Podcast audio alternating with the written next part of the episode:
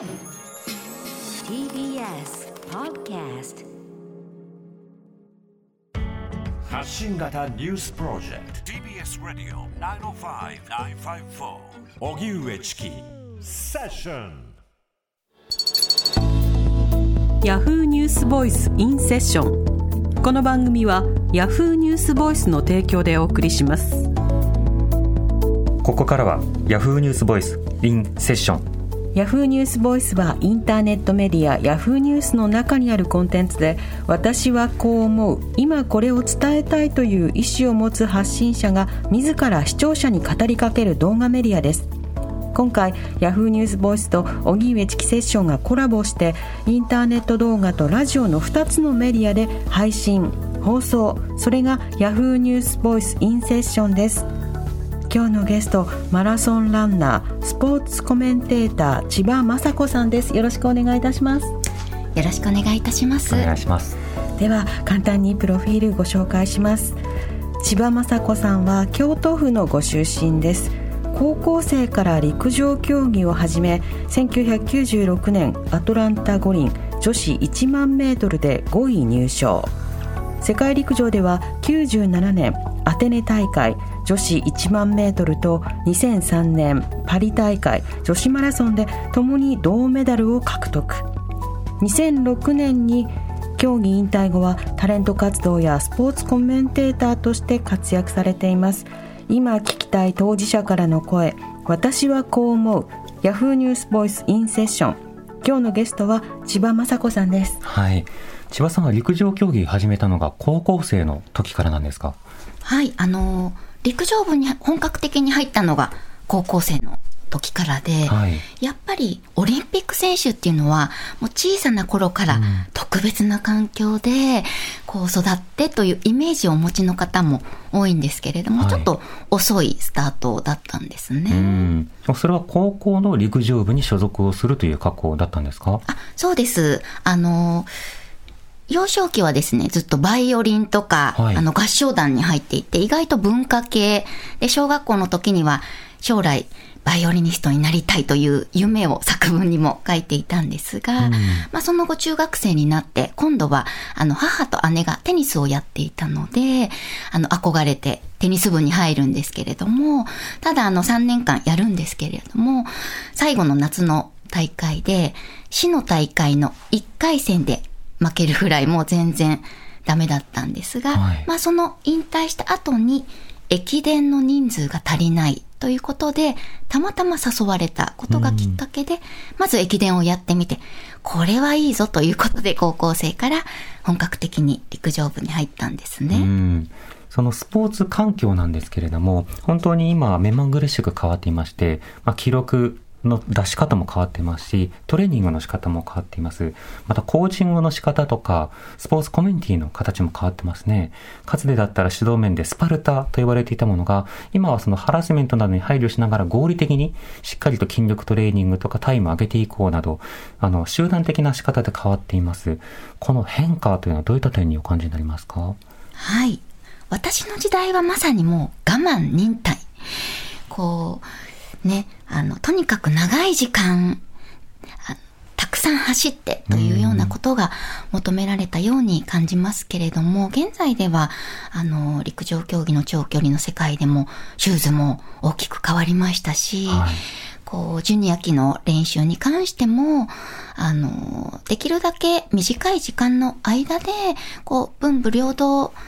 しながらあの効率よくトレーニングをやっていった方があの成長期の体にとってもいいんだよなんていう風にも随分変わってきたなと思いますね。うん、やっぱアスリートとしての持続性ということを考えると、若いうちに故障したりとか怪我をしたりとか、あれモチベーションが下がったりとか燃え尽き症候群になったりという、こういうところを避けるというのもすごく今注目されてますよね。そうですね。まあ、過去の私たちのね、あのー、失敗談なんかをこう反面教師にして、えー、今の選手にはより飛躍していってもらいたいなと思いますよね。うん、そうした中、あの千葉さんはですね、あの昨年から今年にかけて、はい、ご自身の体験をブログで発信されて、これが大変に話題になりました。それがじゅうごねんかん無月経だった私というタイトルなんですね。これまずどういったことをお書きになったんでしょうか。はい、えー、本格的に陸上を始めた高校時代から現役を引退するさんじゅっさいまで約じゅうごねんかん、実は無月経一度も生理がなかったんですよね。うん、この生理がないという状況、あのスポーツ医療などに関わるお医者さんなどに聞くと、スポーツの世界では特に女子アスリートは生理が止まってから一人前だよみたいなことを言われるとか、それをコーチ、男性コーチなどが理解することがあまりないということをよく聞きます。この生理の位置づけというのは当時の陸上のアスリートたちの間ではどんなものだったんですか。うん、やはりあのチキさんが今おっしゃったように、昔はあの生理がなくなって一人前だなんていう心ない言葉を口にする指導者っていうのも、まあ、いたとは思うんですけれども、はい、そういう言葉がこうあるので、どうしても選手としても、あ、みんな他のみんなも生理がない状況なのかななんていうふうにも捉えてしまいましたし、うん、あとはあの実業団に行った頃に、あの今は生理がなくても引退したら生理が来るらしいよっていう噂を聞いたんですね、はい、そこで実は私安心をしてしまいまして、うん、まあ、その当時はあのスマートフォンで手軽に検索できるような時代でもありませんでしたから、もうその噂を鵜呑みにしてしまって、あ、じゃあ今生理がなくても大丈夫なんだと安心してしまったんですよね。うーん、なるほど。ただその無月経の状況になるというのは、例えばその体調が悪化をしたり、あるいはその体重が大きく著しく減少したりなど、健康が健康状態が良くない時に起きるような症状ではあるわけですよね。この無月経の位置づけというのはそもそもどういったものなんですか。はい、あの私は陸上を本格的に始めた高校生の時からもうずっと無月経の状態だったので、あのその当時はですね、えーやっぱりまだ弱くて、何が何でもこう駅伝のレギュラーになりたいとか成績を出したい、夢中になるあまり、この無月経だということすら、その生理の存在をすっかり忘れてしまうぐらいのめり込んでしまったんですね。アスリートっていうのはやっぱり、ああなりたいこうなりたいっていう目標があるので、夢中になるあまり、その体のことについてこう深く考える時間っていうのがなかったように思うんですね、私自身は。うん、うん、当時はでも知らず知らずにそれは負荷がかかっていたということになるんですか。まあ、当然やっぱりあの負荷のかかるトレーニングもしますし、走ると体重も減少していくので、もう最初からそういう状態だったので、最初こう生理があってそれが無月経になってでというような状況ではなかったので、うん、あのその変化にこう気づきにくい状況が私の場合はあったんですよね。うん、こうしたその無月経ということに自覚をした、その言葉にたどり着いて、あ、自分のことだと思ったのはいつぐらいだったんですか。はい、あのまあにじゅうだいなかば頃に、まあ、よくよく生理がない年数をこう数えてみたら、あら、こんなに長い時間生理がなかったんだっていうことに改めて気づきまして、さすがにこれぐらい長い時間生理がなかったら将来私は本当に子供を産めるのだろうかという不安な気持ちにその時初めてなったんですよね。うん、それは何か調べたというよりは肌と気がついたという感じですか。そうですね、やっぱり将来のこと、セカンドキャリアのことを考えるようになって、初めてあの大丈夫なんだろうかという不安な気持ちになったんですよね。うん、例えば身近にスポーツドクターなどで日々相談できて、なおかつその様々なものもライフスタイルも含めて話せるような人というのは当時はいらっしゃらなかったんですか。いなかったですね。うん、なるほど。そのあたりはやっぱり今こそ課題だと言われているけれども、当時はまだそうしたような方が身近にあるような状況ではなかったんですね。そうですね、指導者も男性であることが多いので、まあ身近にそういうことを相談できる人もいなかったですし、うん、そうですね、またやっぱり妊娠もしていない私がこう産婦人科に行くっていう壁も、これはアスリートだけではなくって一般の方でもそうだと思うんですけれども、産婦人科に行くということがあのとても大きなハードルがありました。うん、なるほど。そうしたことをにじゅう代 の, あの中盤後半からお考えになって、でさんじゅう代になると今度はセカンドキャリア、引退後の生活ということになります。その後の体の変化というのはどうだったんでしょうか？はい、あのやっぱり生理があの長年じゅうごねんかんにわたってこない状況だったので、このままではまずいと思い、まあ、それがあの一つの要因となってさんじゅっさいを区切りに私は引退をしたんですね。うん、で、えー、引退後なんですけれども、まあ、いっかげつかんぐらいのんびり普通に生活を送っていて、あ、そろそろ無月経の治療に行こうかなと思った矢先に、あの自然に実はじゅうごねんぶりに生理が来まして、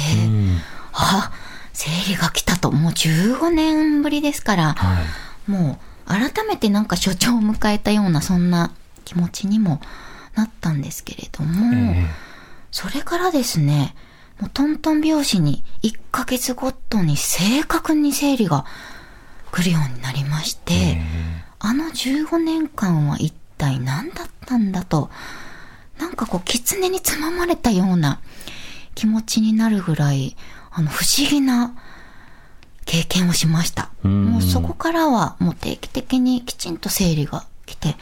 無月経になることはなかったんですよね。なるほど。その後生理のことも含めてブログで公表することになりました。これ、はい、記事に改めてお書きになったのはどういった理由からだったんですか？はい、実はですね、あのー、私ふたりの娘がいまして、はい、長女が今小学よねんせいで発育がいいんですよね、うん、もう私もうすぐ背を抜かされそうだというところまで来たんですよ。すくすくと。ということは、はい、まあ、小学校のうちにもしかしたら生理が来るかもしれないという状況になってきまして、えー、娘の健康を守りたい、私と同じような思いは絶対にさせたくないというのが当然親心としてあるんですよね。じゃあ自分の娘だけを守ればいいのか、やっぱりそうではなくって、えー、自分の娘と同じように未来あるアスリートたちを守ってあげたいというような、もう母親的な目線から、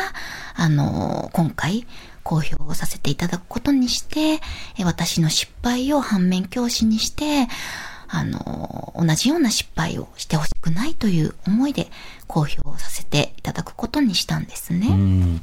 これ今あの様々な発信活動を行っていらっしゃいます。具体的には社会に対してどんなことを伝えたいか、どういう社会に変わってほしいか、こちらはいかがでしょうか？はい、やはりあの一番選手たちに伝えたいことは、まあおおよそさんかげつかんもし生理がなかった場合には、やっぱり自分一人で抱え込まずに、あのやっぱり専門家、婦人科ですね、できればあのアスリートに特化したアドバイスをくださる婦人科にかかることをお勧めしたいです、うん、で、私のように放置してしまって、どんどん月日が経ってしまうと言い出しにくくなるんですよね、うん、そんなに長く放置していたのですとか、やっぱりあの驚かれることもあるでしょうし、そして、まあ、放置しておくとどんどん手遅れになってしまって、行動に移してももしかしたらその治療がうまくいかないことにもつながるかもしれないので、できるだけやっぱり早めに相談をしてもらって、あのいろんな選択肢を聞いた上で時間をかけて、あのより良い方向に持っていくのがいいのかなと思いますね。うん、そうした気づき、そして知識の共有がよりしやすい状況を作ることが必要だなと思わされました。今日のゲストは千葉真子さんでした。ありがとうございました。ありがとうございました。ありがとうございました。ヤフーニュースボイスインセッション。この番組はヤフーニュースボイスの提供でお送りしました。 ティービーエス ラジオ荻上チキセッション ティービーエス ラジオ ナインオーファイブ ナインファイブフォー